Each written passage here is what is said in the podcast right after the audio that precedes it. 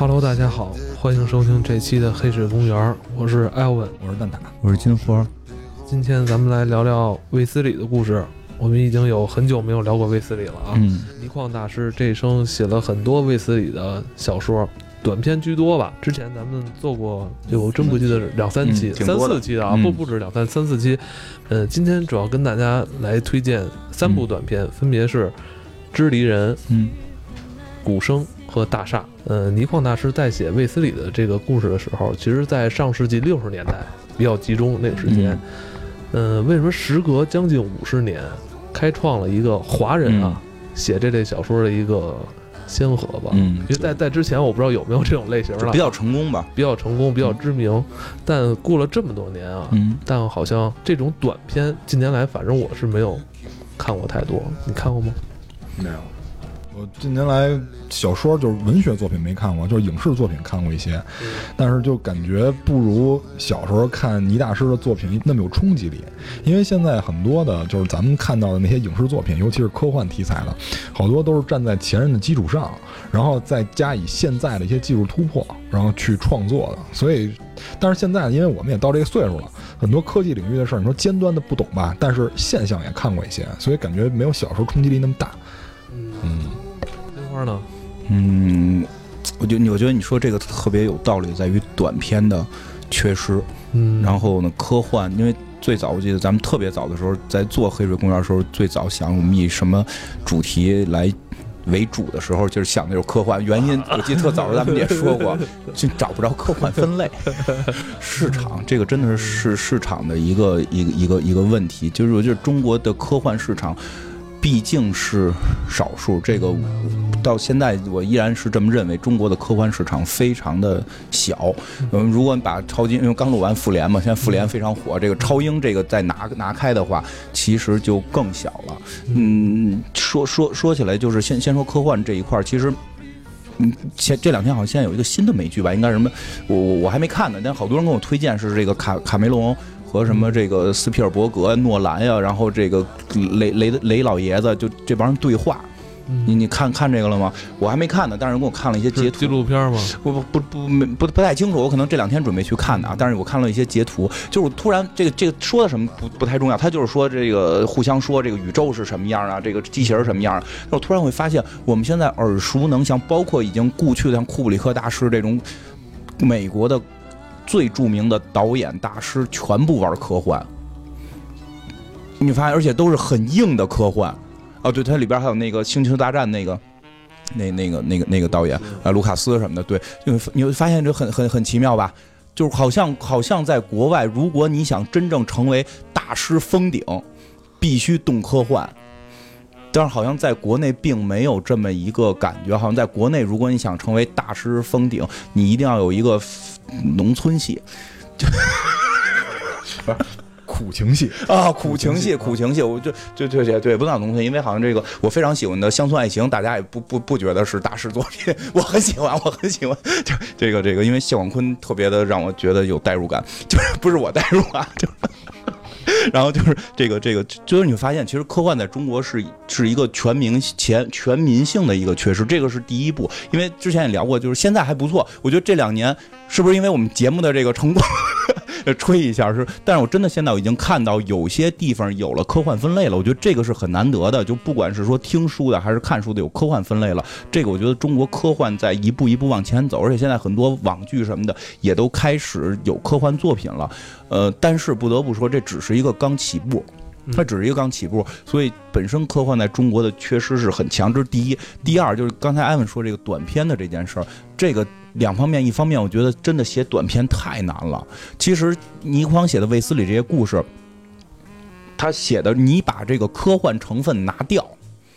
因为它最后一般是最后底是科幻嘛，你把科幻成拿，光前头那么多，就那些章的那个悬疑写的就太精彩了，包括那些武打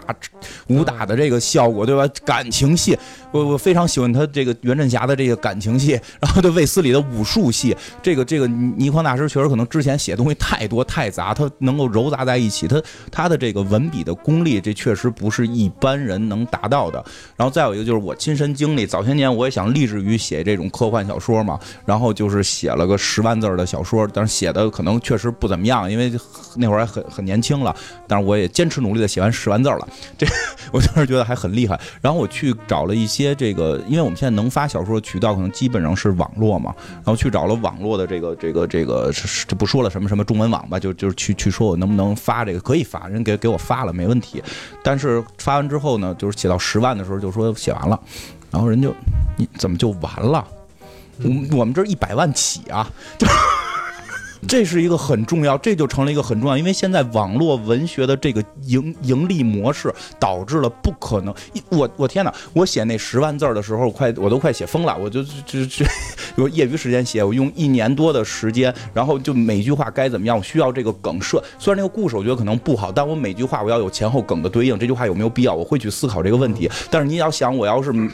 变成了网络模式，我每天需要写三千字，我我我要日更，每天三千字，一百万起。一般成功作品是在六百万字的时候，你一定会掺水。你能不能把这个小说连接发过来？已经已经找不到了，找不到了。我找找吧，我找找，就大家爱看，我就找找，今儿发了也无所谓。就是开始我还有有些包袱，怕大家觉得太傻逼，就是因为像刚才金花说那个，就是它属于已经在一些渠道上进行了发布，也就是说大家都能看到。这个其实是你这些年功底的一个沉淀。因为我以前上学的时候，我也写过小说，但是我写的也就四五万字，而且我还那时候不知天高地厚，还给那个电脑商情报什么的一些杂志然后投稿，当然。就是因为小，所以什么都不懂嘛，就觉得自己写的还行，也是科幻类的，然后就给人去投稿，人家还就是给我打回来了，说一些什么什么这那，我没跟人说我是一学生啊，就是我只是一正常供稿者身份。那你能不能也把你这小说这次发上来？就是说我真发不了，因为那是我上学的时候在本上写的，就全部都是手稿，而且那个在我搬家的时候已经已经全都丢了，而且那个就是说科幻，尤其是像你们刚才说的短篇，其实你说我们写小说也好，还是写什么作品也好，它。肯定是以叙事为基础的，也就是他到最后都得讲完一件事儿。那短篇你讲完一件事儿，跟长篇讲完一件事儿，显然短篇可能要求会高一些，因为它需要很多的元素在里面，而且它必须要让你能够看的有滋味儿。比如说，咱们就说今儿早上我吃饭，然后吃完饭要刷牙洗脸，然后那个上班，然后中午吃饭，下午回家怎么着，你就不爱看了。你这故事里肯定得有矛盾，才能吸引人看下去。但是可能长篇的话呢，它就更容易在这个情节上啊，就是更能够勾住别人，可能让人。就说白了，就是订阅的，或者说交交钱多点啊。对对，我跟你我跟你讲，最就是最最核心的问题啊，就是你写短篇一定写的时候你知道底，没错，你得知道你这故事，我开始咔，我设置那么悬，我我可能这个我一个月之内写完了，我他妈得知道这底是什么，我得给人家长篇不需要，你开始玩命挖坑，对，五年之后我已经身价几千万了，爱他妈填得上填不上，不跟跟我没关系了。你你我怎么觉得你在影射富坚老师？那是是这样，就是说，这个我觉得，呃，写任何文学作品吧，你一上来这个坑随便挖，就是你一上来可以写玄乎其神的，一上来死一万多人，嗯，但就是说这个这不是你水平，嗯，你能把这圆上，哎，对吧？你能把这写的合理，这是你水平，嗯，或者说你圆上以后别人看着不难受，嗯，这都可以，嗯，您别一上来坑挖巨深，完后就扔那儿了，嗯，对吧？就跟前两天就是，因为咱们之前不是也聊那个就是。卫斯理完了也聊那克洛弗，完了很多人就我看留言说说怎么黑水公园还挖坑啊？我说，哎呦，我当时看完以后我就特内疚，你知道吗？我说怎么不早点挖？为什么这么晚才挖？对对，这确实这这个有商机，别人是愿意听这个连续的内容的，确实是这样。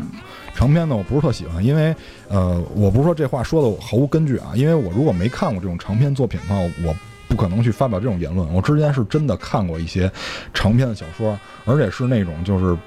用的比较多的题材就是那种玄幻修仙类的题材。我因为我老觉得这个作品吧，就是因为以前没接触过，所以我必须得看完了以后才能发表意见。等我追完了以后吧，我就就觉得索然无味，因为到后边是完全是游戏化的了，它不像一个文学作品。它完全是那种游戏性质的东西。我在描述一个人升级打怪，就真的枯燥到这个程度。而且他的措辞，我之前也聊过这事儿，就是这种作者他们措辞有的时候很匮乏，他甚至于把这种 Q 表情或者说微信表情都描述出来，一脑袋黑线什么的。我知道，因为之前我也读过一些超长篇的，尝试啊，我尝试读。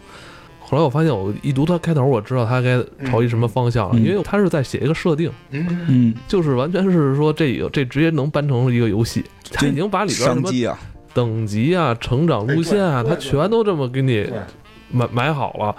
是不是形态变了？对对，我觉得啊是不是形态变了？这我我不能说这东西好不好啊，可对能是不是形态变了？对我，我觉得就不要说它好不好，因为存在它一定有合理性。因为国外很多这个就是在这个西西方，尤其是好像美国有些这个吸毒的人，就是在看了我国的这些这个升级打怪的文网文之后，把毒瘾戒了。这个新闻也是出现过的，而且确实正经的，就是现在有很多外国网站是专门翻译中国这种文章的，这个它是有一一定市场的，但是就是我们。我一直提倡就是百花齐放，你不能全是这个，因为现在是这个东西有商机之后，把别的东西摁死了。而且我说实话，我觉得早期的一些这种作品还不错，因为早期我记得之前事儿，我记得之前我们聊过，早期写这些作品的人是看了他们就是什么金庸啊、倪匡啊，就看了大师的作品，然后成长起来，把。那些东西运用起来，写了这种长篇，而再往后的人，当这些短篇都消失，或者当这些更有内涵东西消失，他完全是看到这些就已经看到，就是别人写成这种大长篇升级打怪之后，他再去效仿写的时候，他就已经失去了内涵，这个内涵就没有传承，就越来越次，越来越次。这个这种升级打怪的故事，应该已经是得有得有十几二十年了吧？就是最早像。真的像像我没看过，但我听说像《诛仙》还是感动了很很多人的，但是现在好像也已然很难有说是那那种水平的东西了，就连文网文都在退步，我觉得。这后边都是流水账。就我看的后边流水账居多，因为你比如说你是一个呃，比如说你在步大师的后尘，对吧？你是仿大师的作品，然后学人家的文笔去写，呃，还稍微好一点。但是您学仿文的仿文，这就对吧？现在就肯定就我觉得现在就是这个结果。就我觉得现在就就是有点这个这个这个趋势，所以就是这种短片就更更容易让人就是觉得难能可贵。嗯嗯，而且那天我在看那个卫斯理的时候，嗯就是我想到了，我说。这不就是咱中国的超级英雄吗？他就是差点超能力了，是吧？他这个又会打架，是吧？又又什么都懂，嗯，还有跟外星人有联系啊啊！别管是哪儿出现问题了，他肯定第一时间过去，嗯是吧？对，人里边好像有那帮有超能力的人，有什么飞人协会？我觉得他这个是，真是，我觉得这不就是咱们自己原生的那个超级英雄吗？对，而且那个就是。他人家不是说没有超能力，人家蝙蝠侠也没有超能力，但是人有钱，嗯，韦斯理有钱，真是哎，这真有点咱中国的这个，对对对，真的真的非常，我觉得真的非常好看，是吧？嗯，就很，我觉得很可惜，他们这个这个这这个没有掀起一个浪潮，他只是倪匡跟卫斯理火了，没有掀起一个之后追风，然后。然后形成一个大的气候的浪潮，嗯，真的这个很可惜。而且之前就是咱们也说到这个电影特效的时候，我也特别希望这个倪匡大师的这个宇宙能够形成。你像罗开、飞人协会，对吧？袁振霞、卫斯理、白素这些人，他们如果集结在一起，那绝对也很精彩。嗯，因为现在技术技术水平又不是门槛儿，咱们大家都都能做得很好。中国也有很好的渲染作品嘛。嗯，看他身边的这些人物吧，不完全就是说一个搭戏的或怎么样的，就是。宇宙。每个人的性格特色都非常的突出，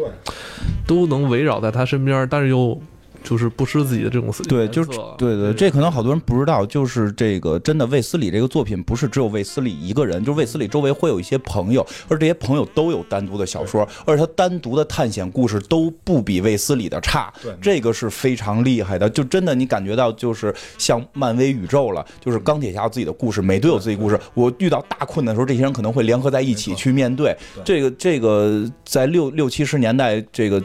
我我我真觉得就是倪匡在做这件事情，但是太可惜的是没有没有没有就是最后的影视化的这种宇宙的形成。对，是拍了一些啊，这个他们还是拍了一些的。因为我不知道他这套 IP 是在他自己手里，还是说在什么公司里。他以前咱们也聊过这个，就是他随写随卖，但是就是说我卖你可以，但是前提是你不许改，就是你得跟我签一个你不许改的合同，但是版权我可以卖给你，没事儿。这两天复联特别火，看到也有看到文章说到，就说当年漫威。要完蛋的时候，实际上是资本的注入导致的，是华尔街去用华尔街的方式，用资本运作的方式再去运转这个以以产生文化内容为主的这家公司，它就以卖 IP 的形式，然后什么这种形式去做，最后导致漫威濒临倒闭。然后直到是后来，据说有一个人是是很懂这个超级英雄，好像是说这个在在这个做玩具界就非常有名，专门做这种手办的，好像是这样一个一个大佬就出面去。最后踢走了这个华尔街的那一派，而他最后成为漫威的这个负责人，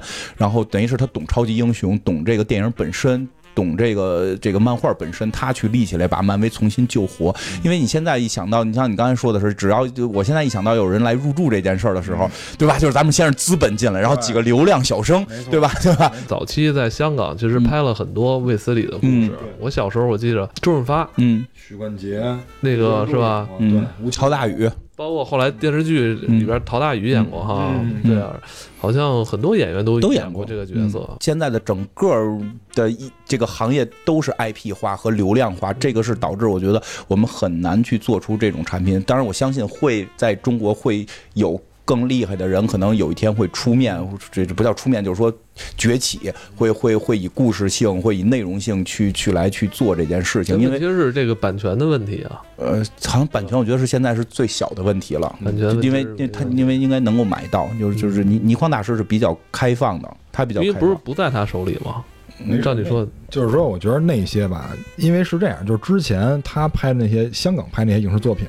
其实倪匡老师是以编剧的身份出现的。我觉得只要能够让他参与到这个。制作当中去，我觉得这个 IP 根本不是问题，抓紧吧。对，因为当时他 对，就毕竟这个年纪在这摆着了。但是我觉得就这个拍戏吧，这个我觉得作用就是目的最重要。因为就突然让我想起了这二十一世纪初期，就是零几年的时候，成功学有一句话，还是我觉得这句话还是比较对的，就是说你要想把一件事儿，呃，你想让它真正盈利，你不要老想着挣钱的事儿，你得先想着把这事儿做好，水到渠成的事儿。你你你你老想直接上就商业化，您那什么都没有，您商业化这属于空壳。就高屋建瓴嘛，你你也你也建不了，没错，对吧？如果说我们真的把事儿做好了，钱是水到渠成的，因为市场会检验你作品的优劣。现在我们其实就需要这样的人，市场也不太可能，就咱不在市场，嗯。但是就是说，就是你你你有市场。对，就是你有市场不一定好，但是你没市场，对吧？这这就更难说。对对，艾文说的就是另一个问题，因为现在你说，实际上现在很多是真的是市场导向了。我觉得这两年在变好，我还是乐观。这两年在变好。呃，今天咱们上来先聊聊《智利人》嘛，《智利人》呢是特意这个倪倪匡老师在写这个小说之前，因为我我看的那个就是他已经前头加了一个帽子了，就应该是后来重重新这个出版的时候，哎，对对，加的序，或者说是这个我听着念书的人念的，就是肯定可能是念书网去加的了。就是这个，我觉得说特有道理。就是说，智利人是一个非常罕见的题材，这个是我觉得在题材上它突破了。因为大家一般想到的就是说透明人是大家更容易想到的，对吧？但是说起来，透明人是打这个科幻老祖宗那块儿，叫叫什么？突然一下想想不起来，就写实验机器人那那些人，他们就已经编出来了。就上个世纪再早二三十年代，那个那个那个，就是那会儿就已经开始编出来这种东西了。但是。但是很少有人会编一个人的超能力是让自己分解，就因为听起来这个好像是让自己变傻的一个能力。对，我我来组成头部。对 对，这故事一开始呢，大概就就快一点把他故事讲完。就大概这故事一开始就是就是说有反正有人找到卫斯理，就说一个新鲜事儿，什么什么事儿呢？就是他跟他们家楼，他们家可能住的高层，这个突然发现有一只手在他们家爬。嗯。只有一只手能跟他们家爬，这就很很很瘆得慌。他开始以为自己瞎了，然后后来就发现他的别的就不敢回家住了。后来他朋友跟他来，俩人都看见了，对吧？这这就是事儿了。这朋友就说：“我认识一大哥叫卫斯理，专门弄这个神人鬼的这个超超能力的事儿，你去问他去。”这卫斯理听了之后就。倍儿倍儿带劲，对吧？特特别带劲。他当然了，这这就是倪匡厉害的地方。他不是说光把这故事给你讲完，他里边还掺杂到了就是卫斯理跟白素之间的感情，什么刚结婚啊什么的，不想管这个事儿，什么这些这些，然后白素鼓励他，你你爱冒险，咱一块儿去啊什么的。他就是假清高，他老假清高。然后反正他们俩一块儿就住到这家，就去看这个支离的。然后他看见了一个支离的手真过来了，然后他手是叫他踹人家。这卫斯理比较火虎，他还踹人家。然后呢？他清楚的看到手上好像戴了一大戒指，戴一大戒指，但是他不明白这手是哪来的，这手感觉就就爬就就开始他们以为是什么贼呀，趴趴在他们家这个这个阳台上，那那也太高了，对吧？后来发现那手就是一个就一只手，后边什么都没接着，然后还还能还能满处爬，还能还能飞，然后这个。他就很好奇，说这后来他在一次宴会上边突然遇见了，就是有人给他介绍说这个是一什么什么博士，专门研究这个这个考古什么的。他发现这个人的手上就有那个大戒指，就发现哎我操是这个人。然后他后来更进一步发现，这个人住在就是他这朋友楼下，那这手绝对是他的呀，他能让自己手分开，这太神了。然后他就他就这个这个他就干了一些违法的事情，偷窥人家。然后这个这个这里边他也提到了他自己这个这个是是有很多的这个警察背景，因为他之前破了好多这种外星案子，所以他有这种国际警察通行证什么的，他就可可以干这种违法的事儿，跟这个上边钻眼偷看这家，就发现这家是这个什么卧室里也没有个。床只有个棺材什么的这种，哎，就越看越神。他这他就想钻好多眼儿看，能钻的过程中，这多钻几个眼儿看各种地儿，都钻的过程当中，咔，有人敲门，来一堆警察给他逮了，这人给报警了。就这楼底下这博士，就这个这个戴大戒指这博士给他报警了，给他逮起来了。因为他这个就因为他有身份嘛，他就就可以跟这个警察就周旋，就就就说我谁谁我都认识，有关系能给我放了。然后后来他跟这个警察局的这个这个负责人就聊到这事儿了，这个就说这个他他这能支离什么的这种，说他就说那咱们我有更高科技，这警察这个也特别好事儿，我有更高科技的，咱一块儿逮他们。再回去看这大哥走了，大哥没了，就找不着了，这事儿就以为过去了，结果后来就。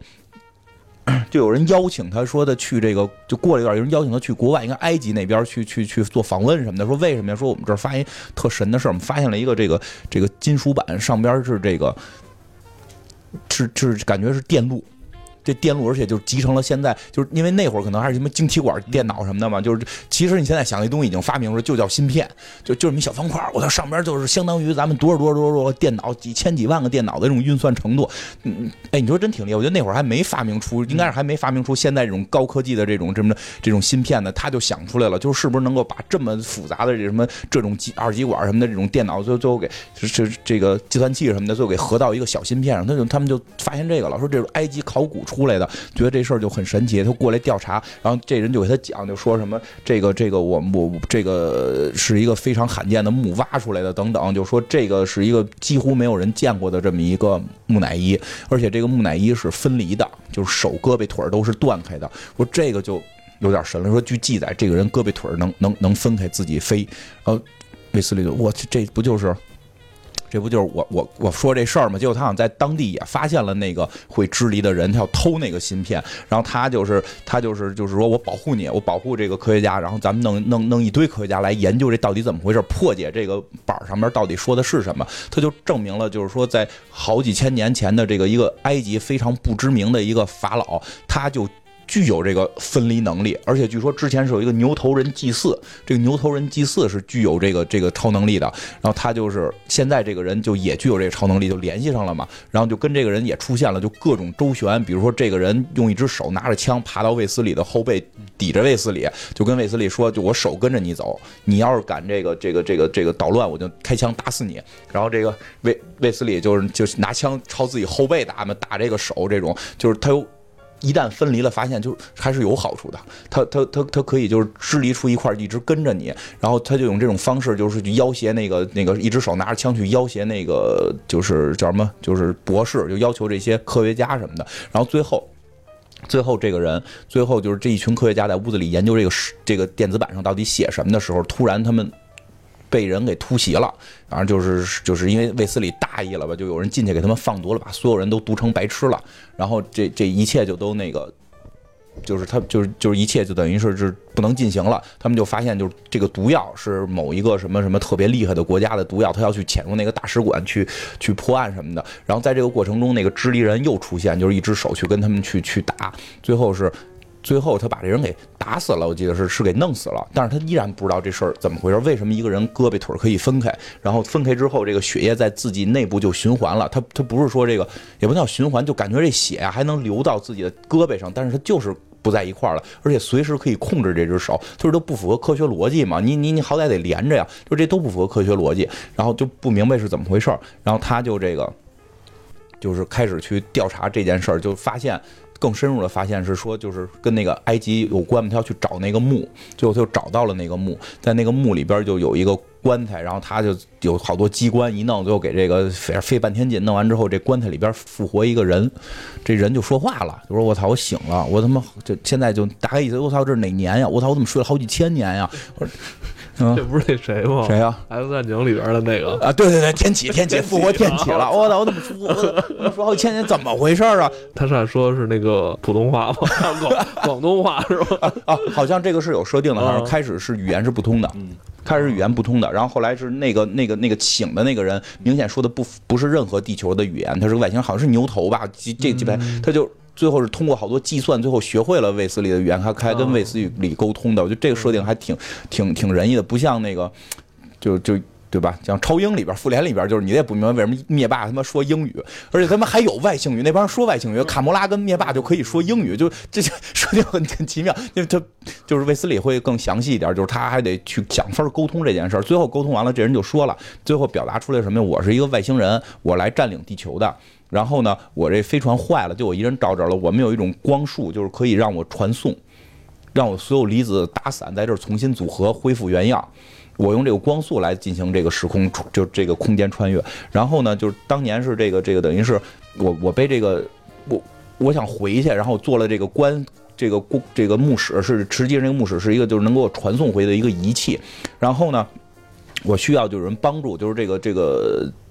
国王，就是这个埃及的这个这个法老就就帮要操作这件事，但是这个法老就耍坏没操作，所以他就。沉睡了，就只进入了这个传送的第一阶段，就让他沉睡，而没传送。然后现在卫斯理又重新给他激活了，然后所以希望能够卫斯理把他传回去。然后卫斯理就觉得，哦，那他们都干的都是坏事，我得给他传回去嘛。然后就在最后的这个外星人特别感谢卫斯理，说：“谢谢你，你放心，我回去之后我一定会回来的。到那会儿你就是地球之主。”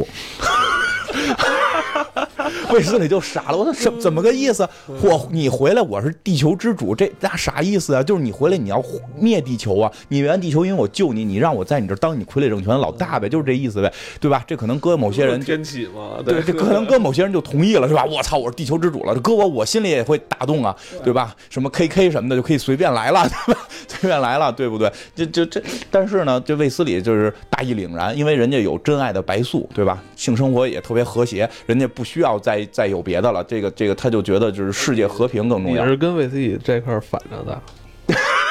对，我是我是我是那谁，我我我袁振霞，哎，我要袁振霞，袁振霞可能就答应了。我操，我他妈要当地球之主，我就能弄黄娟了，对吧？那黄娟不就是跟了人靠权力吗？我要当地球之主弄黄娟，所以卫斯理就没答应，又一次给他弄沉睡，因为他用那个芯片，他用他用那个芯片去启动的嘛，他给人他也给人骗了，又给人弄睡了，他拿那片最后给芯片最后给扔扔到这个大大海里边了，就是是这么一个故事。最后他说的能支离这件事只不过是他分解这个过程中。的一个一个一个表象，一个 bug，或者说是一个步骤，应该是分离出手之后，嗯，身体也分离之后，全部分阶段传送回去。结果他这个是仪器，只是说用了一部分，就是。传送了个手，然后就可以手跟我分离出来了。然后后来他就好像还是想说这玩意儿是不是说不是能还原嘛？他不是有那个科学家傻了吗？他拿这个去还原科学家，还有这么这么一个尾声。所以基本上故事是这样。原著还是很精彩的，因为后来我又看了，就是近近年来的一个版本，就是改编的电视剧。改编成什么样？特想知道，讲一下。你回头回头看一下吧，咱因为就不给他打个广告，因为我觉得嗯，跟原著还是有有有区别的。嗯。但是你看他这个就这么短短的一个短片《知离人》里边，他是以这种呃一个恐怖恐怖题材的对对对。这种悬念开场是吧？最后引申到这个外星人，后头的那个结尾的那个高度还拔了一下，他不是说把这外星人特可怜，我把外星人救了，给外星人传送回去，这故事就。到这儿的话，就可能就是个八分的故事。到最后有一个，就是这外星人回来让你当地球之主，我操，我他妈那你不能让你回去，我也他妈给你弄睡了。就是这这这一下就变成一个我觉得能到十分的这么一个作品了。它这后头这个提升还挺有意思，对对，而且就是其实还挺有意思的是，一般你要想到支离人的话，一定就是让我感觉啊，就是他故事，我觉得他很故事很有意思，他后头你猜不你不套路，这个点给你让你最后越看越意想不到。对，关键点在于就是他的立意是支离人，但但是支离人并不是他最后说这个超能力，或者说这个核心技术是支离。支离人支离这件事儿，只是他传送过程中的一个小环节或者一个小 bug 才导致出来的。就是这个想法，我觉得就敢这么写特别大胆。因为一般套路说名字叫支离人，我开始发现支一定最后围绕着支离这件事儿开始打，结果他们到最后他是支离只是一个引子，最后围绕的是一个人外星人的这个传送过程。就是他实际上是用一个小事儿隐藏了更大的一个阴谋，其实是笼罩在阴谋之下的。但是因为美斯理。就是因为卫斯理性生活很和谐，所以把地球救了，对吧？我真觉得这是袁振霞，他就同意了。对，袁振霞一定就，袁振霞肯定不吝这些事。袁振霞不，他显他就是黄娟，凭什么跟那国王好了？对他还有报复心理。卫斯理没有，所以呢，就是而而且这个故事，我觉得他受到了就是那会儿呃二十世纪中叶的时候一些科学家的一些影响，嗯。因为之前那个埃文给我推荐了一个电视剧，嗯。叫那个传说，嗯。呃，我看到里边有一集就是讲，呃，当时有一些大夫嗯。就把那个尸体处理完以后，因为有的时候手术做失败，嗯。人就死了，然后尸体处理失败以后，有的时候尸体会通电，嗯。就比如说无意中给它通了一下电，然后这个尸体它会动。嗯所以就是当时就是有很多那些就是玩那个什么邪魔歪道的人，嗯就会利用这个去骗钱，嗯就是说我能够让这个人就是活过来哎，对对，或者说我能把这个就是灵魂让让然后再让他暂时回归身体嗯跟你去交流。其实他只是因为过电了以后神经导致的啊，整冷战时期就很多这种歪门邪道的东西瞎传，也不知道真假。说这个这个这个修正主义苏联。早搞这个换头术嗯啊，说把这个人人说过搞换头术，人脑袋砍砍下来互相换。哎其实支离这件事儿是是可能，我觉得他可能也是受这些影响，从那儿迸发出的这个灵感。但是真的很罕见的是，嗯至少在漫威里边，我没见到有支离英雄。就这不是这英雄的超能力是支离，就是就是就很罕见，很罕见你。说那个呃钢铁侠的时候勉强能算，嗯就把一个胳膊发出去先打上两枪，然后再再收回来，勉强能算对。对对对，但是说自身去支离，这个真的是很少有想到的。我想的是，他用一个特别认真的态度，再写一个特别荒诞的事儿，但是不知不觉你就会进入他的故事里，不觉表象这个东西荒诞了，嗯，他最后又给你把这东西给圆上了。这就是水平啊！你要一般人，你也可以写。你说我们家一一进门地上有条腿，完了你圆不上，那不行。对，而且就是他后来就是特更厉害的是，在这里边他就牵扯到了这个什么，就是这个这个某个特务机关，他也没说哪特务机关，就某某特务机关，然后潜入去毒杀之后，他有一场潜入对方大使馆的戏，就。就是他能把在这个看，他并不是就着支离这件事儿玩，就是单独去讲这个，他加入了很多跟当时的社会环境相关，或者说加入了很多这个让人觉得很很兴奋的这种这种，我觉得就是他，我我真觉得写的时候是有点为电影考虑，就那场戏在电影里边会非常漂亮，就就他一个人一个卫斯理一个人潜入到一个一个。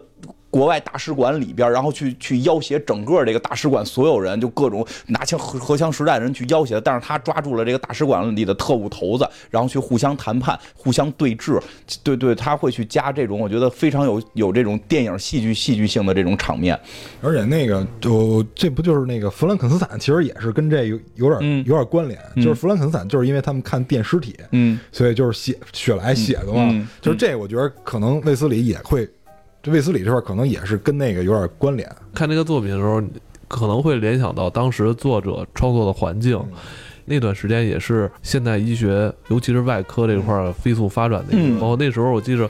在外科这块儿有很多大胆的尝试，嗯是吧？而且那会儿还，而且那会儿神经外科的发展很迅速，就是很多那个什么额前叶切除切除术，就是拿锥子扎眼睛，嗯，然后就是让就是治疗那精神病，很多、嗯很多那种手术。对，应该那个那也在那个能在对反正那会儿应该还应该再早点，差不多吧。就是那会儿发现了很多就是外科上的这个这个手术是就是人结构的这个解剖，这个事儿可能在当时可是不是社会上引起了很大的争论？可能对于他这个作家，可能在写作的时候，是吧？啊，这肯定是带来一些灵感，这肯定是是很多生物啊，比如这个什么壁虎啊、嗯章鱼，好像断完肢之后那个还能动，哎对还能动，咱就嗯第一联想就是说，哎呀，那东西它还活着呢，对给他创作带来一些灵感、啊。对，我觉得它还有一点是，就是它最后的那个原上那个梗是时空，就是这个这个这个叫什么传传送这件事儿。其实我觉得很很不一样的是。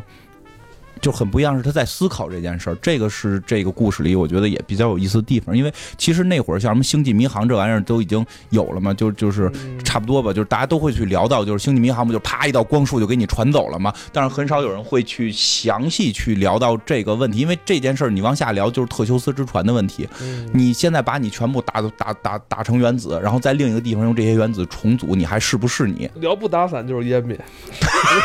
就是就是把你打散了。不我就是湮灭。所以，所以他这里边在思考这件事儿，就这里边在考虑这件，开始考虑这件事儿了。因为湮灭在拍电影就是如何组合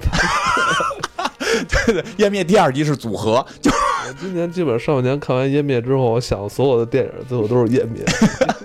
对，所以其实他会去考虑这件事儿，就是我们这么传送之后还是不是自己？他并不是简单的把这个一个科幻的梗拿来，我操，我们说穿就穿了，他会把这些科科幻梗去往底下深入去思考，因为因为倪匡也并不是一个科学家，但是他会去思考。我觉得他的这些想法肯定是对对对那个时代的人。我觉得搁现在都还挺就不落伍，对反正不落伍不落伍。他在六几年的时候是他创作的高峰期，对，真我我觉得就是看好多老的科幻作品，国外的都真会很像平面国人会非常感慨，我操，咱们人一百年前就想出这种东西了。然后中国作家里边，倪匡会有会有给我这种感觉，他怎么能想到的？我跟你说，弹指一挥间，可能在历史长河之中，近一两百年，可能就是生活还是在一个节点上，真真是是，咱们还没有大跨步的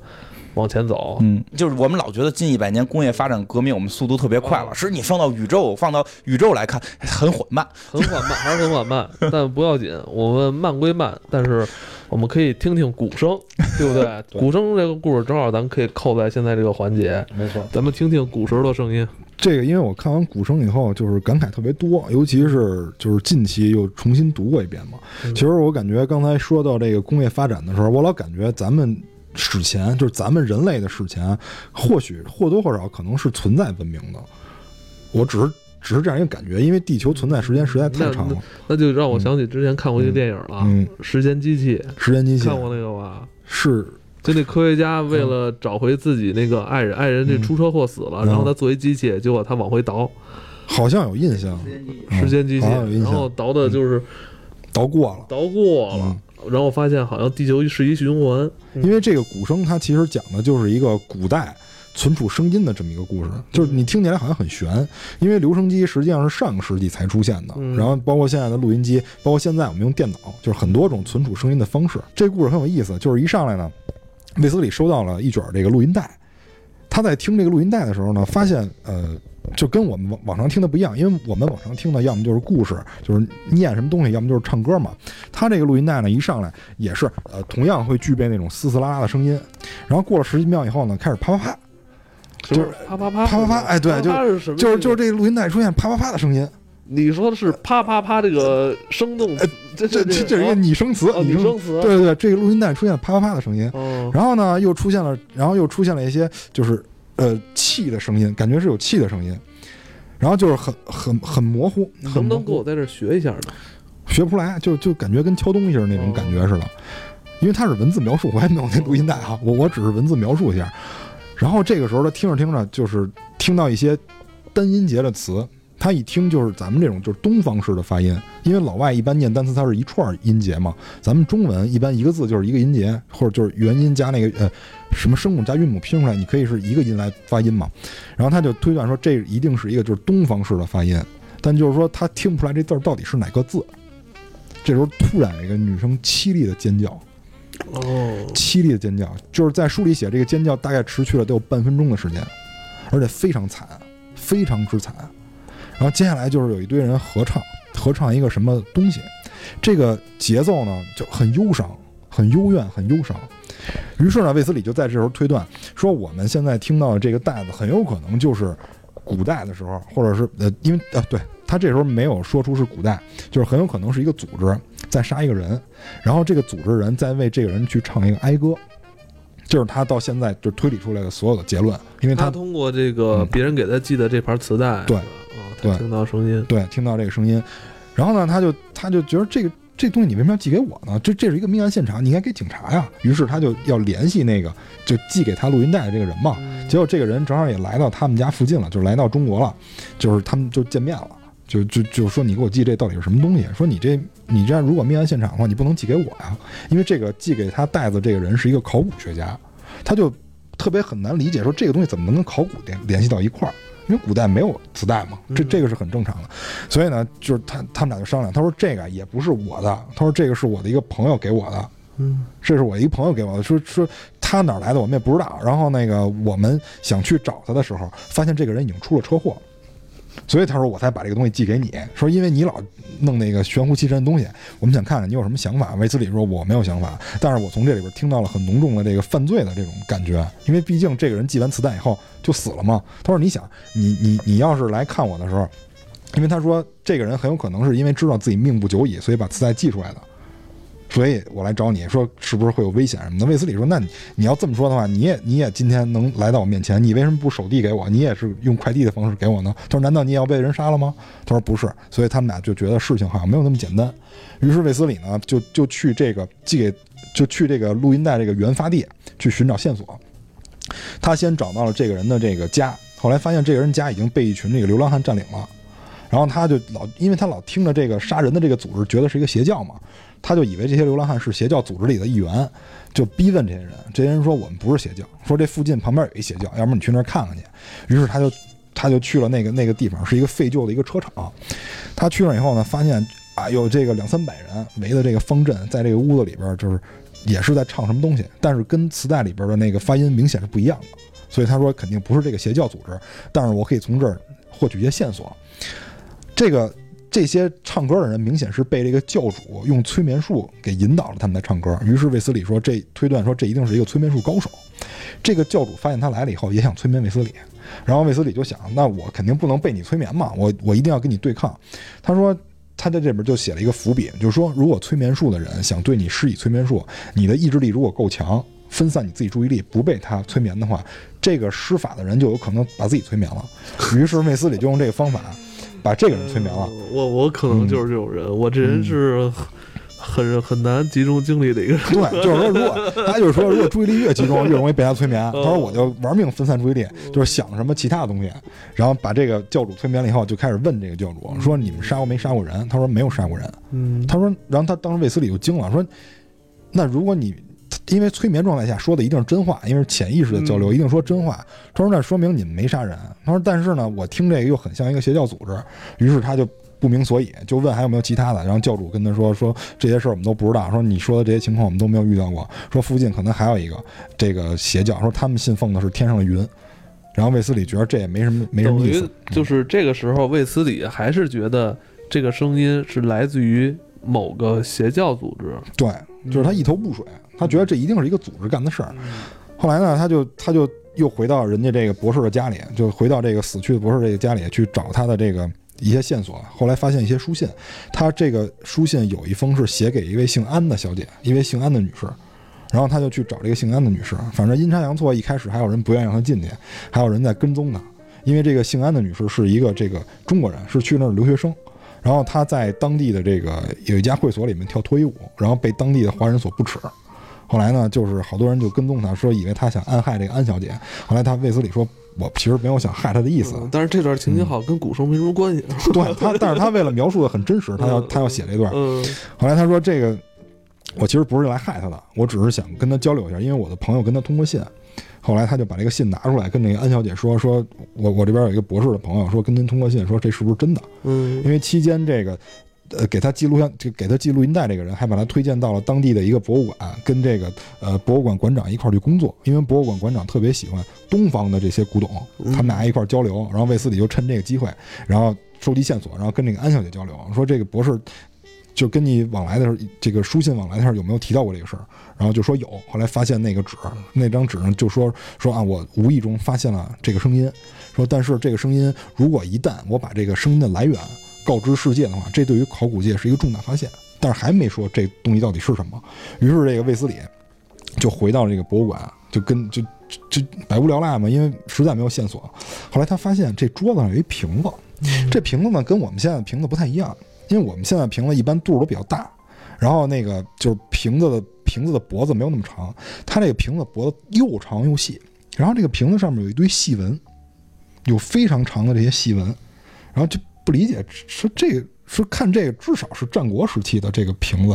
哦，这个卫斯理反正也懂古董，懂，确实懂，确实懂。说这至少战国时期的瓶子。我说这这什么东西，很奇怪。后来呢，结果这个就给他记录音带这个人也来了，他俩就说啊这。怎么着也找不着线索，特别烦。然后卫斯理啪一扬手，就说到激动的时候，啪扬摔了，对，把这瓶子摔了。然后这个时候卫斯理，因为他练过功夫嘛，趁这瓶子没着地时候，啪给这瓶子接住了。这时候从瓶口里抖出一张纸来，这张纸一打开是一个地址，这个地址是一个音像公司的地址，上面写的是这个某某先生，我们已经按您的要求对这个瓶子进行了声波检查，我们在这个瓶子上发现了声音，然后给您导到了一个磁带上。然后卫斯理才发现，我操，这个声音原来是来自于这个瓶子。嗯，然后这时候韦斯理发，哇，这个是重大发现啊！说这个，说这必须有有有搞头，这我必须得研究一下。然后就抱着这个瓶子就往外走，然后跟这个跟给他记录音带这人一块儿，他俩他这是想顺一个古董，不是就是驱车前往，要去那个音像店，要去对对，要驱车前往。然后这个时候，然后因为太激动了，然后车速太快了，然后撞电线杆子了，然后还把这个瓶子给弄碎了，还把这瓶子给弄碎了。结果就是他再醒来的时候，已经是在一个医院里了。嗯，就是斯白落地已经是一个医院里了，然后旁边是那个博士。后来卫斯理起来第一句话说：“那个瓶子怎么样了？”说：“大哥，你都摔断好几根肋骨，那瓶子可能还完整吗？”后来卫斯理说：“那太遗憾了。”他说：“其实也不是，他说因为就是你把这瓶子摔碎了以后，因为瓶子内部就能露出来了嘛。他说我在瓶子内部发现了一些文字，说但是呢，我们不太理解，因为一看就是古文字。后来呢，就是说我们推断了一下是什么呢？就是说其实可能是古代的一些人在祭天。”但是古代人很愚昧嘛，然后就靠杀人去祭天，然后祭完天以后唱的这个哀歌。但是为什么这个声音会留在这个瓶子上？其实这点其实倪大师还是比较严谨的。他说是很有可能就是做瓶子的工匠在雕刻这些细纹的时候，把这个声音记录到里面。其实现在我们听着很悬，但其实这就是留声机的原理。嗯，留声机它有这种刻刀，就是我们。呃，最早期的时候，录音就是录音的原理是什么呢？其实就是用这个，我们我们前面摆了一个膜，这个膜是记录我们声音震动的，然后这个膜下边会连着一些这个刻刀式的东西，这个刻刀会把这个声波震动的纹理刻到某些器材上，然后呢，你在播放这个器材的时候呢，实际上是用那个探针，用探针去在那个呃你刻的那个纹理上面来回划，然后再用这个放大器把这个声音放出来。所以我觉得倪大师在这方面还是很严谨的。嗯，但是呢，我为什么觉得这故事很有意思？听着是一个很简单的故事，但我为什么觉得这故事很有意思？是因为，因为我前段时间又玩了那个《轩辕剑》，因为就是想玩点复古游戏，然后就玩了《轩辕剑》。就是我发现，就是中国古代它非常具有一些神秘的色彩，因为我们离那个时候很远，离那个时候非常之远，尤其是战国时期就离太远了。可能我们现在比较理解的，呃，清代可能比较了解，或者说这个隋唐，或者是这个三国。比较了解，是因为这段时期的这个文化作品很多，包括影视作品很多，但是字记载也比较多。对对对对，但是像这个就是战国时期离我们很远，留下了这些素材可能也很少。但是对我们来说，其实烧过一批那时候。对，就是对我们来说，那个时候的一些文化感觉，呃，遥远是肯定的了。但是我觉得有一些浪漫，尤其是我在玩这些游戏的时候，我就觉得古代很多东西很浪漫。比如《轩辕剑》里面，他经常提到用机关术。这个东西可能在当时来说是属于高科技啊，因为当时就是有很多这个大师在研究这个，包括这个鲁班什么的，墨子他们都在研究这个机关术。其实我觉得这种想象是很有必要的。就是回到你刚才说那个问题上，就是为什么我们现在好像对于科幻没有什么市场？就是现在人好像对于科幻没有那么感兴趣。那不着急，不着急，回到这儿，就是我我想问问，就是这个故事好像就结了是吗？就结了。他他发现这个来源是因为推断出来的，等于是古代就是烧制这个这个这个陶这个陶器吧，应该算是。他没写是具体什么材质，是是，反正是是一个瓶子烧制这个器皿，这个这个工匠，嗯。当时那个祭天的这个声音流程，声音是吧？因为有被献祭的这个女子，对，把她的这个声音记录在这个纹路上。就是这是倪大师写的啊，就是说他是其实是为了就是让那瓶美观嘛，但是无意中留下了这个声音。来来，司马花，给你来个那个。这是这是真的，揭揭秘一下。这是这这是真的，这是真的。这我说两个啊，第一第一个这个 C C 这个 C S I 的那个拉斯维加斯片，如果没记错的话，这是拉斯维加斯片里边有过这个的完全复原现实版。哦，就是是讲的是因为那个。陶陶陶应该是陶艺嘛，是有一个底下一盘呜呜转圈嘛，然后你捏嘛，啊，对吧？你人鬼情未了那种。人鬼情未了最经典了。对，他捏完之后呢，为了让这个瓶子好看，他们会弄一个笤帚苗似的东西，就是就是笤，你就理解为笤帚苗吧，就是分叉比较大笤帚苗，它会放在这个，就是跟这个瓶子这个，因为它很软，它一被瓶子一碰，它就会弯曲，但但是它同样会给瓶子留下一道伤，就留到留下一个纹路，细纹，细纹，然后瓶子再转。瓶子在转，这个时候，这个转瓶子这个纹路就会被扫上嘛，然后。旁边如果有一个人，就因为那个在 C S I 里边演的，就是有一个人在和转瓶子这个人说话，因为离离这个调柱苗特别近，他说话的这个声波在震动这个调柱苗，让这个调柱苗会有微弱的震动，导致了它的这个这个纹路会有一个微弱的一个一个一个变化，一个一个波纹。然后他们就后来就是去扫描这个波纹，当然是用现代的技术啊，就是那个 C S I 很高科技嘛，就是但是是本身现在世界上已经拥有的技术，扫描那个波纹，把这个波纹重新在电脑。里复原，来来反推当初那个震动是一个什么频率，然后可以逆推出当初那个人在说什么话，就可以反向出现那个声音。当然，在 CSI 里边演的时候，那个声音不会像录音带似的倍儿清楚，并没有，就会哦哦，但是你能够多少的能够听出来大概的音阶跟那个频率。利用现在的数码还原。对对对，实际上这个。真的在科学层面是是非常就是可行的，所以这个倪大师这个真的就都，我觉得这不能叫科科幻故事，这个叫科普故事，这真的是这样，这么一个很小的一个科学原理。嗯。编了这么一个非常玄之又玄的对对对悬疑故事，而且我们现在看的什么就是这个是不是之前有文明，就是有更先进的文明？我们先不说，就因为从玛雅文化讲什么几几个世几季几季几季的就会灭亡，比如就很多人认为发展到什么特别高科技重新灭亡从零开始，这个我们先。不是不说有这种情况，就是本身现有的，就是不是战国时候就已经发明了一些我们想象不到的东西。其实很有可能，因为因为这个这个我没有去考证，我也不是考古的，但是我是听这个权威专家。你是司马花吗？嗯，权我听权权威专家钱文忠教授讲过这么一个事儿，我我不记得我在节目里说没说过了。这这个这个就是古巴比伦的考古发现的东西，就是。他们是说，在古巴比伦考古的时候，发现了电镀的瓶子，就瓶子是被电镀的，就是就是当时也不能说是电镀，但是感觉有薄金属在一个另一层金属上边。这件事情在现在实现只能用电镀，不可能用其他任何工艺去实现这件事情，所以始终不明白古巴比伦到底是用什么技术去实现的。因为其实现在我们对很多上古时期的一些伟大的这种。建筑或者考古，你都会纳闷这玩意儿怎么弄的，对吧？你这个这个王勾践算吗？也算，那东西不是就就就就是切东西还是很厉害的嘛？就就到底怎么实现的？这你不知道它到底是什么配方什么的。那个电镀的瓶子就是不理解。在咱们国家就是新疆那边，之前看一纪录片也是，他们有一套自己的那个尸体防腐技术。然后对对对，一点不比那个埃及的有很多这种东西。然后就是说到后来，他们更厉害的是发现这个东西就是电镀的。就是是怎么发现？他们是发现就是在古巴伦就考察出另一批，就是这一批是电镀的瓶子嘛，是金属的，又发现了一批陶瓶，就是就是类似于是陶瓶，但是里边有强腐蚀，就是他们就是能够推算出来这个强腐蚀是硫酸。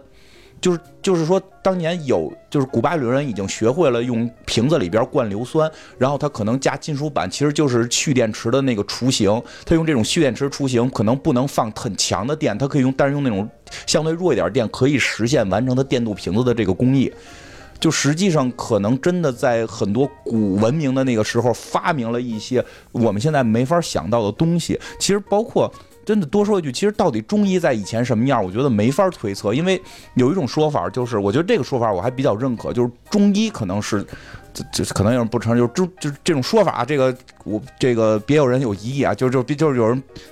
他妈现在我跟你说，我都害怕。我跟你说，节目都没法做。真是我那时候害怕，反正就是一他妈一小时，最后剪出来他妈四十分钟。这这这这，我就是我就是这这就是有这么一种说法，就是说中接下来咱就得做那个那个付费会员那个。对，中医这个东西是个糟粕，因为现在中医理经确实不真，但是中药不一定，就中药应该是好的。说中医是因为后来来回传，我怕你偷我方子，我开始往方子里边加那些没用的药，到最后谁都不知道这些药哪儿有用，所以到后来的时候就就就全乱套。了，是有这种可能，但是不是真的在华佗时候就就就能够刮骨疗毒？你现在也说不一定。我觉得没有必要把东西全拍死，没有必要拍死。就包括一点，你说西医，西医其实古代不也这德行吗？华盛顿还是放血死的，那会儿还相信西医还相信人是有四种什么胆汁、血液什么构成，你得病就是哪个水哪个液多了，就是他们华盛顿就是华盛顿血多了，给他放血都放血死掉的。所以其实。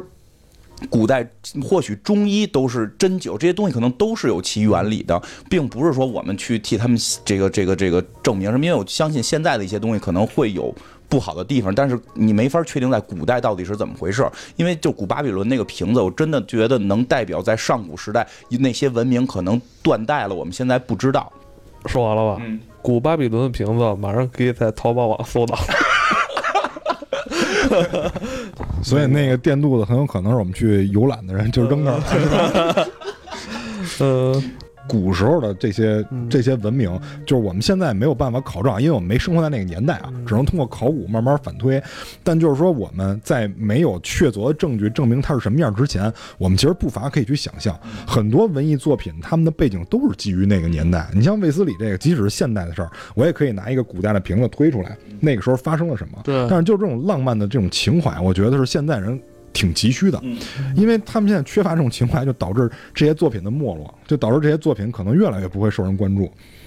可能就越来越市场越来越小还是有门槛儿，啊。对，这肯定这肯定。你像倪大师这，我靠，这一般作者都写不出来，他可能更多像 AVG，对咱们咱们说那可能更像 RPG，对吧？对对对，嗯 AVG，它对它这个，我觉得如果卫斯理这个系列改编游戏的话，嗯就是做 AVG 就哎对对对是吧？基本上一开场都是一个悬疑，没错，悬疑开场。咱们在上一次聊卫斯理的时候，应该是在一七年初哈。嗯大厦这个事儿，咱们可以聊一聊。卫斯理众多的故事里边，嗯，大厦可能是他知名度特别高的那个，能排前几名的。对，而且它篇幅比其他的要长一些。对，我觉得相比直离人啊，嗯跟你刚才说的古生，嗯呃，这两个故事，我觉得大厦这个故事，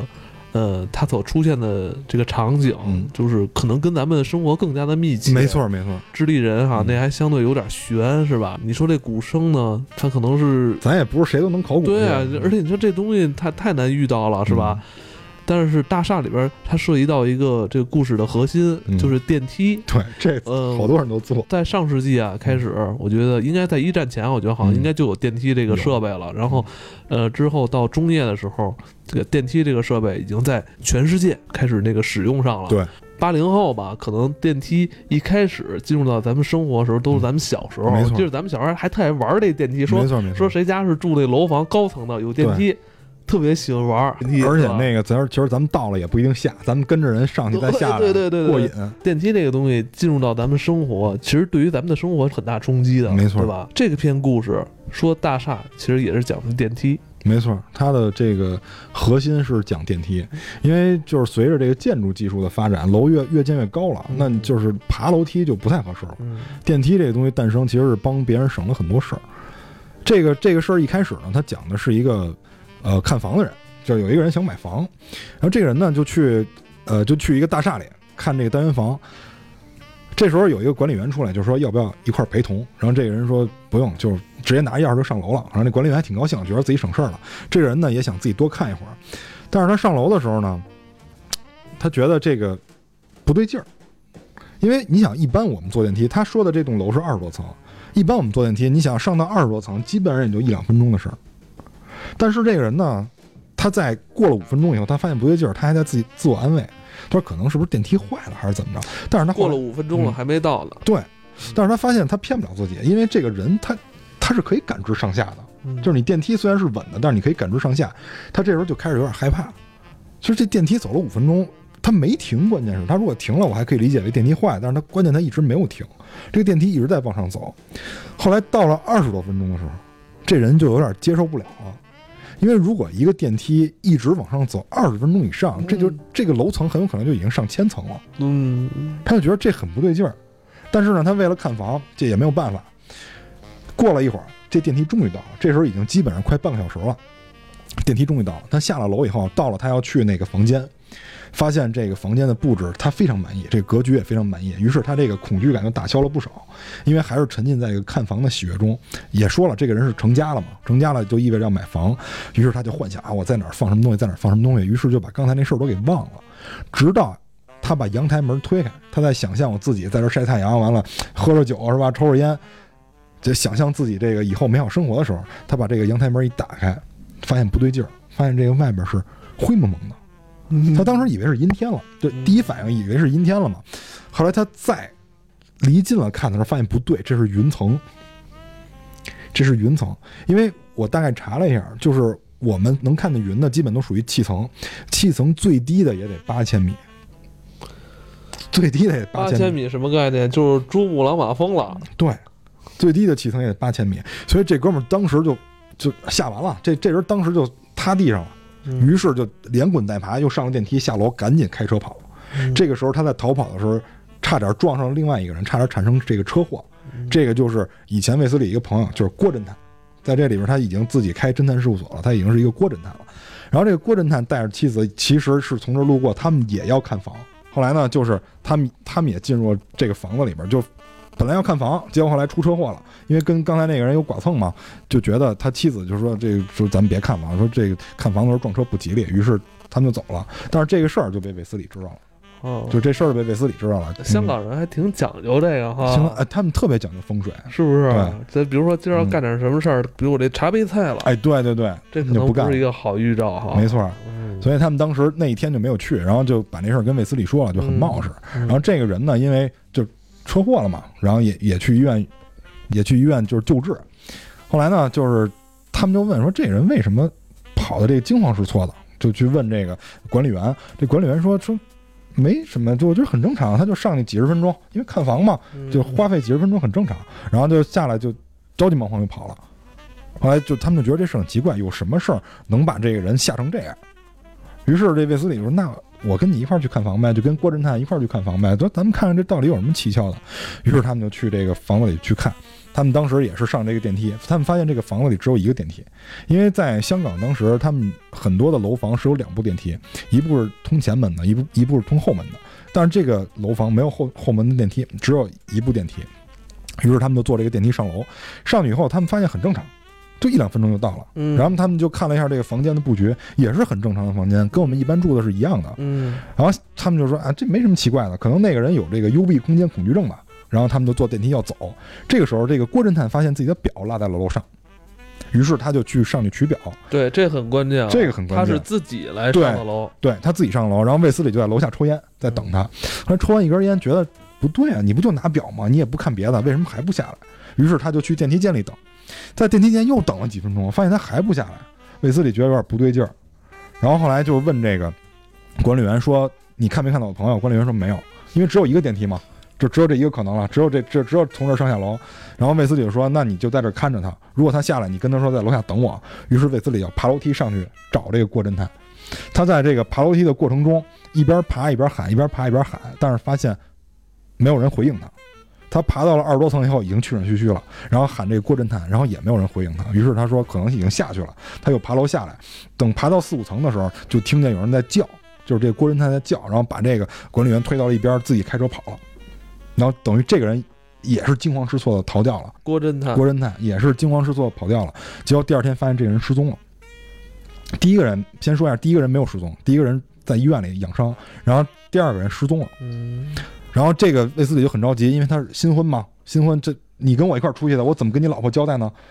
这他是带着这种情绪，而且这是他的朋友，对，这就是他的朋友这是友，他朋友，对，以前一块儿就是在书里面都提及过的。但是呢，就是说这我没法跟老婆交代啊，但是我也得说呀，该说也得说呀，就打电话是不是回家了？发现也没有回家，那就是失踪了呗。后来过了两天，警方跟他说我们在河里发现了一辆车，说是这郭侦探的车，说你要不要来看一下？然后这时候卫斯理就担惊受怕，说完完了，这人要死了也不，我真是千古罪人了，有一个大活人都没看好，结果发现这个车门是反锁的。就就是就是已经锁上了，就是说这个人肯定还活着，不可能就是说这个人又游回去把车门锁上，这一定做不到的。于是我觉得这个这件事非常之悬，他就他就开始调查这件事儿。首先他就得先查这个楼的业主是谁，因为这个楼很奇怪，不可能这个楼只有一个电梯，这太奇怪了。他就先去查这个业主，查到这个业主以后，发现在郊外的一个大的院子里边，他就去找这个人，然后发现这个院子古色古香的，连个连通电的地儿都没有。后来就问这个人，这个人就装傻，啊，不知道啊什么的，我也没有去过这个，我我也没有去过市区里啊，这些事儿我都不知道。后来卫斯理就觉得这你你丫肯定骗我，但是他你你目前你也找不出证据来，你也只能作罢。然后就找这个楼设计师嘛，然后就跟这个楼的设计师也也也说说说那个你你认识这个楼的业主是谁吗？然后然后说认识，这个人特别各色，说我是让他弄三个电梯，他非弄成一个。然后卫斯理，那你骗人啊，对吧？你说你没来市区，那你你你怎么找的这个工程师呢？就觉得这里有问题。后来就是卫斯理在没有办法的时候，就接到了这个，然后这个郭侦探媳妇儿还说接到了郭侦探电话，嗯但是这个电话他们听的是录音嘛，但是发现一个问题，就是这个语速非常之慢，就像我们现在在听一些人说话，就是用慢放，把这个声音拉长了会很低这个声音，但是卫斯理能听出来是这个人，后来就觉得这事儿很奇怪，然后这郭侦探也说说那个我现在很安全什么的，你你也不用管，我到时候还会再联系你，然后于是这事儿又不了了之了，但是卫斯理呢？就说那我必须得从第一个人身上问出一些问出一些事儿来，就发现这第一个人其实跟这个业主，就是跟这个楼的业主是有联系的，因为他们派了人跟踪他。嗯他们就说，啊，既然有关系，我就我就炸你。于是他就化妆成一个老头儿，就说我是那个业主派来的联系你的，然后你要告诉我一些事儿，什么这那的。卫斯理就发现，这个业主会定期的给这个人一些钱，然后让他掩掩藏一些秘密。于是他就想，那这个秘密到底是什么呢？于是他就又回到那个大宅子，想问一下当事人，结果被那个老头儿的仆人袭击了。袭击了以后就就住院了嘛，住院了以后发现起来失明了，因为视觉神经被压迫，就敲后脑了，发现视觉神经被压迫了哎。然后就在这，然后就是那瞎了怎么办啊？后来白素说没事儿，说大夫说复原的可能性很大。然后这个时候那个业主也来了，说那个魏先生说，你看你受这么重的伤，我这事儿你就不要调查了，对吧？我会给你好处什么这那的。为人出，对，然后这时候这个卫斯理说，嗯那那不行，我我好奇心旺盛，我得知道真相。结果过两天就做手术，做手术的时候，大夫做完了以后让他睁眼，他一睁眼的时候是能看到事物的，也就是说手术是非常成功的。但是卫斯理就想，那我不能让人知道我已经治好了，我得假装我瞎了，这样的话人将计就计，对人能放松警惕，我就能套出话来。果不其然，他回到家以后，各种人开始联系他，呃比如说有那个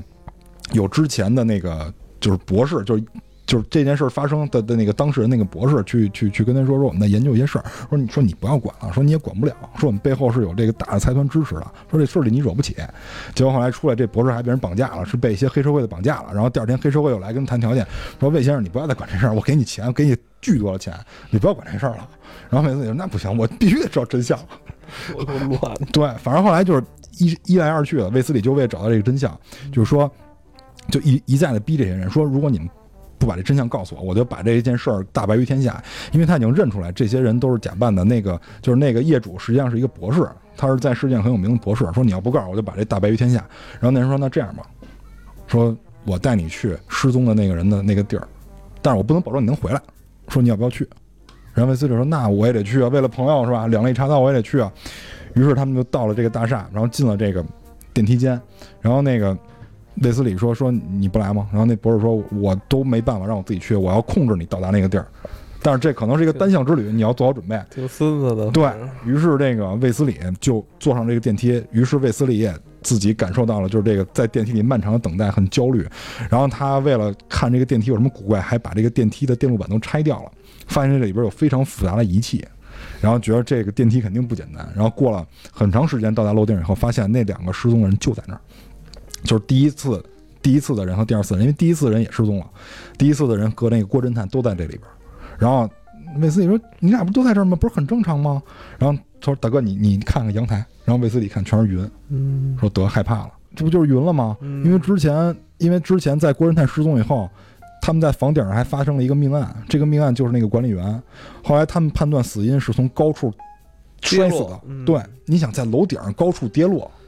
想想非常非常悬的一件事儿。对，然后卫斯理现在也感受到了，在云层中，然后下边是根本看不见任何东西，因为被云层包住了嘛。对他知道自己是在一个非常高的地儿。然后卫斯理说：“那不行，咱们得跑。对他很高，但是他并不确定这么高是在他的具体位置在哪儿。对，”这个他不能确定。于是他说：“那再高，咱们也得想办法出去。”他就说：“那我先做一个很简单的一个检验，就是那个泄力的一个一个一个一个措施吧，就绑着那个浴缸，然后在浴缸里边塞了一堆东西，然后拿这个去卸力往下跳。结果下去以后，发现是在是在那个房顶上。对，于是他发现，其实我们一直在这个大厦里，就是地理位置是没有变的，嗯只是楼层在变高。嗯，后来他跑了以后，就是他他出来以后，然后那些人发现他他出来了，觉得很不可思议。也是九死一生啊。对啊，因为这很悬。他说对，他说魏他说魏先生，你进的是另外一个空间。嗯，然后卫斯理现在就明白了，在另外一个空间里面，时间是减缓的，所以为什么郭侦探打电话他的语速特别慢？然后卫斯理这时候逃出来以后，他说不行，我还要再去一次，我要救我的朋友。于是他就拿了降落伞，这时候他还拿了铅块。这时候就是倪大师又很严谨，他说：“因为我们进入的是另外一个空间，你进这个空间你是用了很多的外力措施让我进去的，我出来的时候也不能用常规的方法。如果我正常用降落伞出来，很有可能出不来这个空间，就是我需要用铅块加速，有可能能突破这个空间的屏障，就相当于出一个结界。所以他等于是抱着铅块，然后带着降落伞上的楼。然后这个时候呢，他上楼以后，他把那两个人分别就绑好枪，因为那俩人还打架，就是说他会不会来。然后小郭就就是这郭侦探就很相信他说一定会来。然后卫斯理说这么着，你们跟我一块跳伞，然后绑上这铅块跳伞。他们就在这个就是坠落的时候，等于绑上铅块坠落，速度是很快的。但是他们出了那个空间以后，看见下面那个人以后，能看见密密麻麻的人以后，他们是要把铅块卸掉了，要不然的话人就摔死了嘛。嗯于是他们就把铅块卸掉，结果这个铅块就击中了房顶的一间小屋，嗯这个小屋被铅块击中以后就砸穿了，就起火了。实际上，这个小屋是这是这几个博士在控制这个亚空间的这个操作间，嗯操作间，然后他们把等于铅块把这个屋子砸坏了以后，导致这个楼起火了，因为这个楼里边有很多装置，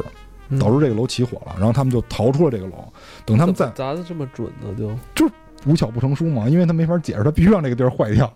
所以呢，他们就发现这个楼起火，他们就逃出了这个楼。等他们再回来的时候，这个楼已经烧没了，就只剩骨架了。所以怎么进入这个空间，利用了什么原理，就成了未解之谜。他们只能确定自己到另外一个空间，对这故事也到这儿也就结束了。结束了。嗯但就是说，给一些经常坐电梯的人会造成心理阴影。我有相当一段时间是不坐电梯的。对对对，我们家住十五层，我还坚持爬楼，你们家不是二楼吗？还赶上过那个坠梯事件。哦，是吗？所以我其实对电梯这东西，嗯，并没有什么坠了，得有六七层吧。哎呦，就是幸亏有那个卡钳卡住了。就是我我是在办公室坐那办公室电梯的时候，所以现在我去办公室我也爬楼。就我坐办公室电梯的时候，然后因为就是可能人比较多吧，然后那个电梯又比较旧，然后就坠过，坠过六七层，然后卡住了，然后当时一堆人尖叫，然后然后出来，然后就爬楼，各去各层。哇，那你这差点儿蛋砸了。差点儿。但是我就就是读完这故事，我就想说什么呢？就是因为之前老有人说，就是宇宙中的有些东西是守恒的，比如说大家说这个能量守恒，嗯，这这个是比较广为认知的一种理论嘛，就是嗯能量守恒。但是就是在一些科幻作品里面。尤其在一些超级英雄片儿里边，就是很多超级英雄能力，它能否定因果论，但是它又是在我们这个世界中生存的。我在想，是不是还会有一些别的规则，就是导致我们导致我们这个宇宙的运转？比如像它这里面沿用的理论，就是我通过一些仪器，把在这个电梯中的时间变慢，但是这个电梯的速度并没有变，所以无形中它在另外一个空间里，它上升的高度是可以无限变高的，就它用了这个理论。但是我就在想。那这个理论如果能成立的情况下，我不知道这能不能成立啊。我就假设它能成立的情况下，它一定得有一个东西能守恒，就是空间、这时间这些东西，它必须得有一个东西能守恒，否则这个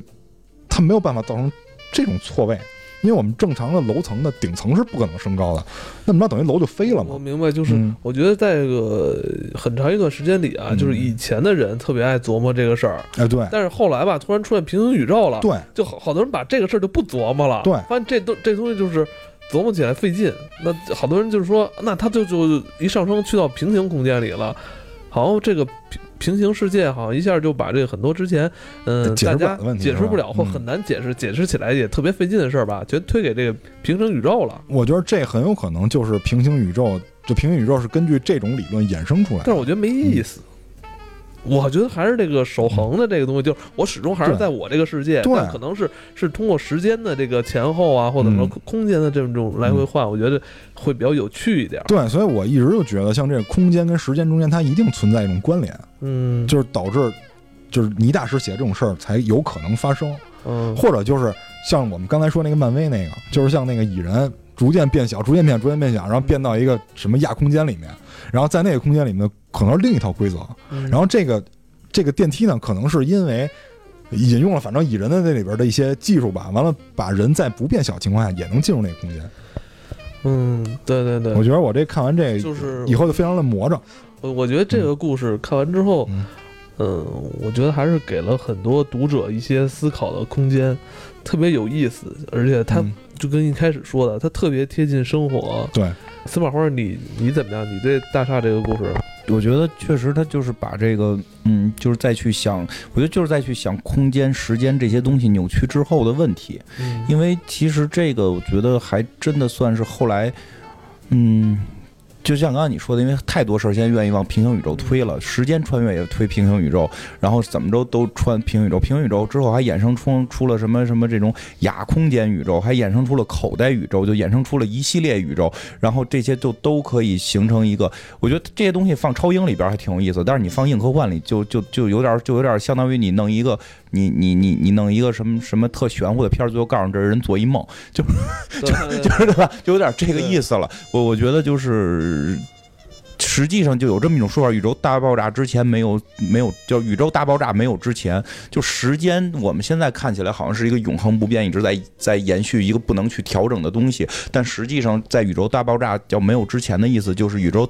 大爆炸之后才诞生了时间。时间是就像说它就是一个维度，像长宽高的一个维度在存在于这里，只是我们人类可能没法去理解。它跟其他东西都是，尤其到了宇宙层面，到就是像这个什么星际穿越那个片里边演，就是你离黑洞近，你的时间都会扭曲发生变化。那、我觉得挺逗的时候，他说这个。电梯，我想起来有一集《神秘博士》是让我觉得特别有意思的，就是他们有一艘飞船，这艘飞船特别长，哎，它那也跟电梯有关了。就是这个电梯，比如说有一百层，这个飞船它是从从下往上的，这么跟火箭似的，但是它往飞的时候，它飞到了。它是飞到了往黑洞飞，就是它被黑洞吸住了，在这会儿时间就发生变化了，离黑洞越近，时间变得越慢，所以在。因为那个飞船都是能，就是非常高科技了，那飞船里边都能都能自己养活自己，就就飞飞他妈几万年都没问题了。在顶层离黑洞最近的这个地方，他们还在讨论怎么脱逃离黑洞。在这个飞船的底层，已经发展出了一套就是新的高科技了。就是就是那边已经过了几千年了，然后人类在里边已经繁衍多少代，开始进化了，然后进化出了机器人儿，什么赛博人，然后就开始往顶层打。就其实这个，就 因为他那个神秘博士最后还是要打仗的嘛。就但是你你这个这就很有意思，就是确实你电梯由于由于离黑洞越近，你的时时间被扭曲，你的上层时间跟下层时间都发生变化之后，就你上边五分钟，底下底下几千年。所以咱们那个中国古代有一个作家 施耐庵先生，是吧？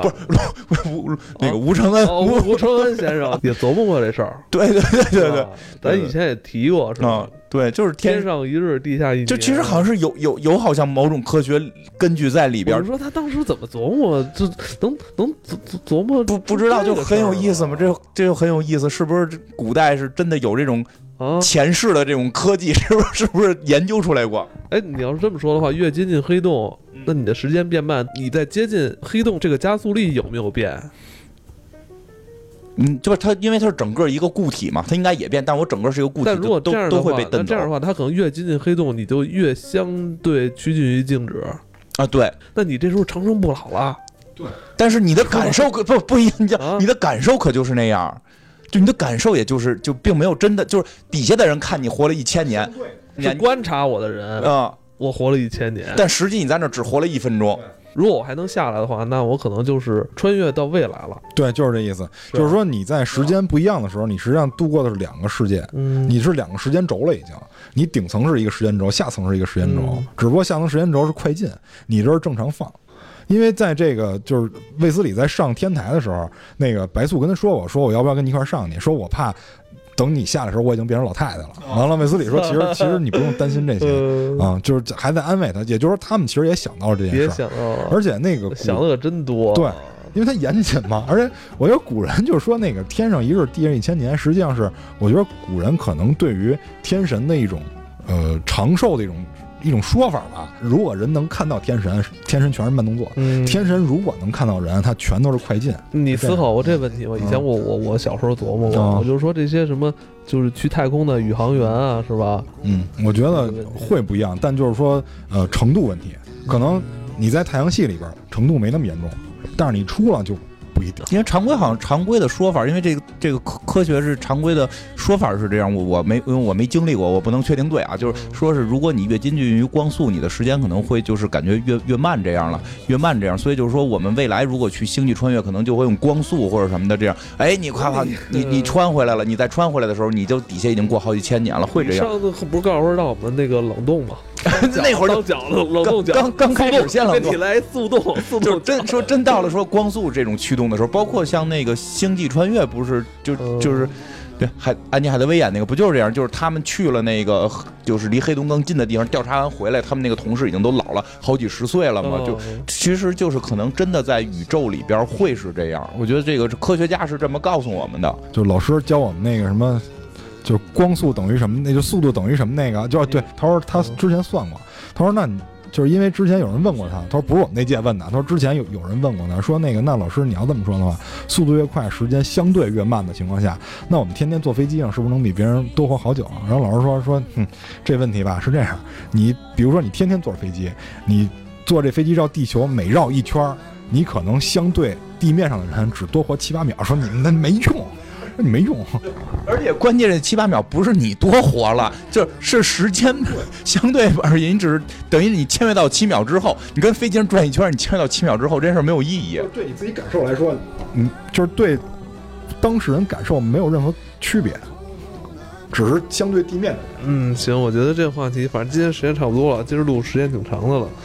嗯，我觉得这个话题咱们可以留在以后其他的作品里边继续再聊，嗯是吧？但我就想说，就是卫斯理啊，就是倪匡，嗯，倪匡大师写的这些短片，有很多都是从生活中来的，是吧？接地气是吧？对，而且你看这里边推理又悬疑，还有武术，你们跟大家分享完之后，我相信还是会有人听着，还是会觉得津津有味儿的。嗯，我个人比较推荐陶大宇那版不错，对然后挺有意思的。